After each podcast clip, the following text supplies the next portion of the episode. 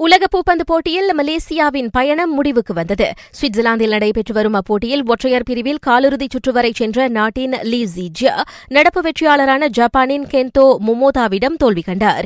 தோல்வி என்றாலும் முதல் உலகப் போட்டியிலேயே காலிறுதிச் சுற்று வரை சென்றது தனக்கு மகிழ்ச்சி என ஜீஜியா கூறியிருக்கின்றார். இதனிடையே அப்போட்டியில் எஞ்சியிருந்த நாட்டின் கலப்பு இரட்டையர்களான சான் பெங்சுன் கோல் யூயிங் ஜோடியும் காலிறுதிச் சுற்றில் ஜப்பானிய இணையிடம் தோற்று வெளியேறியது. மற்றொரு நிலவரத்தில் அப்போட்டியில் இந்திய நட்சத்திரங்களான பி வி சிந்துவும் சாய் பிரணீத்தும் தத்தம் பிரிவுகளில் வெற்றி பெற்று அரையிறுதிக்கு தகுதி பெற்றுள்ளனர். ஆர்ஸ்னலுக்கு எதிரான இங்கிலீஷ் பிரிமியர் லீக் ஆட்டத்தில் லிவர்பூல் கோல் காவலர் அலிசன் பேக்கர் களமிறங்குவது இன்னும் உறுதியாகவில்லை. அவர் காயத்தில் இருந்து தொடர்ந்து குணமடைந்து வருகின்றார். எனினும் அவரை களமிறக்குவது பற்றி இன்னும் முடிவெடுக்கப்படவில்லை என நிர்வாகி யுகன் கிளாப் கூறுகின்றார். லிவர்பூல் ஆர்ஸ்னல் மோதும் ஆட்டத்தை ஆஸ்ட்ரோ அலைவரிசை எண்ணூற்று முப்பது மூன்றில் நள்ளிரவு பன்னிரண்டு முப்பது மணி தொடங்கி காணலாம்.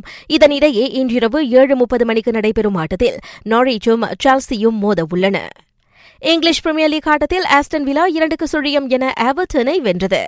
பயன் மியூனிக் வீரர் ரெனாத்தோ சாnchez லீக் ஒன் கிளப்பான லில்லில் ஐந்தாண்டு கால ஒப்பந்தத்தில் இணைந்திருக்கின்றார்.